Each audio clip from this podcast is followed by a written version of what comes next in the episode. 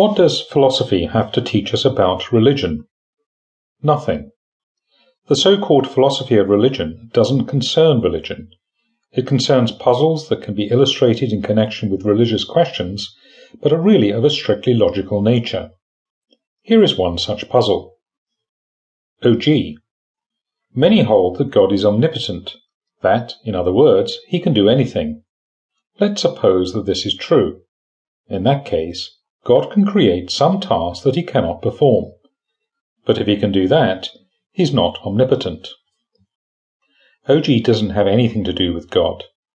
It has to do with subtleties of logic that, although they can be illustrated in connection with statements concerning God, have nothing to do with him.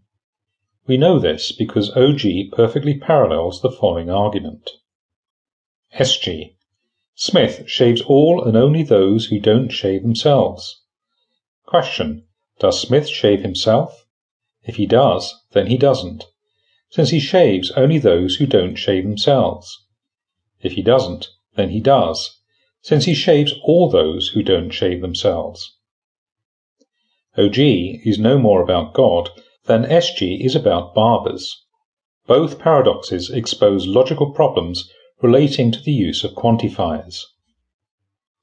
Although one of the objectives of the philosophy of religion is to figure out whether or not God exists, its efforts to do this quickly veer off course and end up bogging down in logical minutiae which have no relevance to religion at all. Consider the following argument, which was given by St. Thomas Aquinas, 1225 to 1274. AG 1.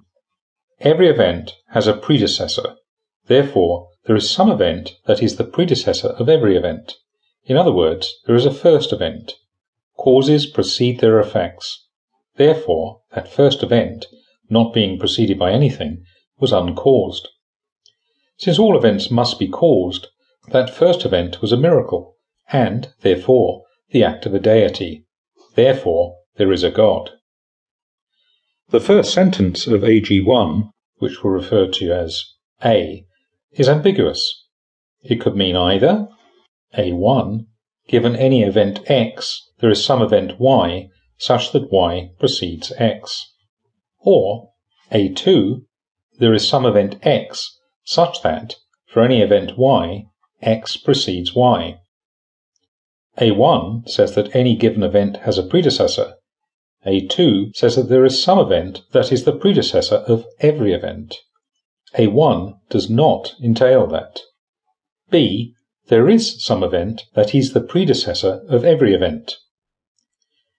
Any given integer has a predecessor. Given only that any given integer has a predecessor, it doesn't follow that some one integer precedes every other. Nor is it the case. Similarly, given only that any given event has a predecessor, it doesn't follow that some one event precedes every other. So, A fails if A is taken to have A1 for its meaning, and AG1 must therefore be assumed to have A2 for its meaning, but A2 and B are the very same statement. So Aquinas has simply assumed that there was a first event, and he thus hasn't established it at all. But supposing, if only for argument's sake, that there was a first event, it doesn't follow, at least not for any obvious reason, that it was an act of God. Why did I hedge with the phrase, at least for any obvious reason? Because it may be that, if there was a first event, there is a God. I personally do not know this to be false. It may be that atheists cannot, without being guilty of inconsistency, believe in a first event, such as the Big Bang. But even if this is true, it cannot be taken for granted. It must be demonstrated, and Aquinas hasn't demonstrated it. Aquinas gave another, similarly flawed argument for God's existence. AG 2. There can't be comparatives unless there are absolutes. I'm wealthier than you are if I'm more like some absolutely wealthy entity than you are.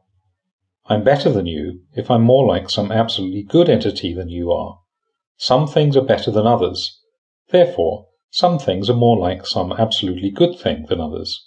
Therefore, there is some absolutely good thing. In other words, there is a God.